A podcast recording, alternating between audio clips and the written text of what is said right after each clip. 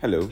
Today is Sunday, the 28th of February 2021. This is a word in season, and my name is Norua Edopolo. Today is the last day of the second month of 2021. Praise God that we are still alive to see this day. Psalm 9, verse 1 and 2. I give thanks. I will give thanks to you, O Lord, with all my heart. I will tell of all your wonderful deeds. I'll be glad and rejoice in you. I will sing the praises of, of your name, O Most High. Whereas there's a lot to be sorrowful about this year COVID, kidnappings, rumors of war, etc., etc. But we are still alive, and that is reason enough to be grateful.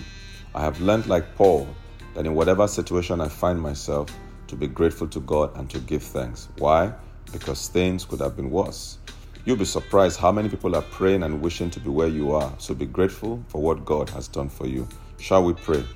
May I request you to go ahead and thank God and be specific and deliberate to mention what the Lord has done for you this year. Father, we thank you. Thank you for the gift and the grace of sleeping and waking.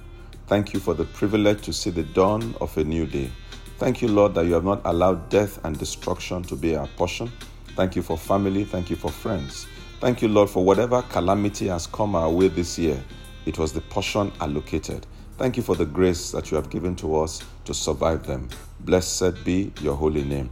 And Father, we commit the rest of this year unto you. You who has watched over us till this moment, please watch over us till the very end. And Lord, we pray, may the thoughts and intentions of the enemy not prosper over our lives. Thank you, our Father. In Jesus' mighty name we pray. Amen.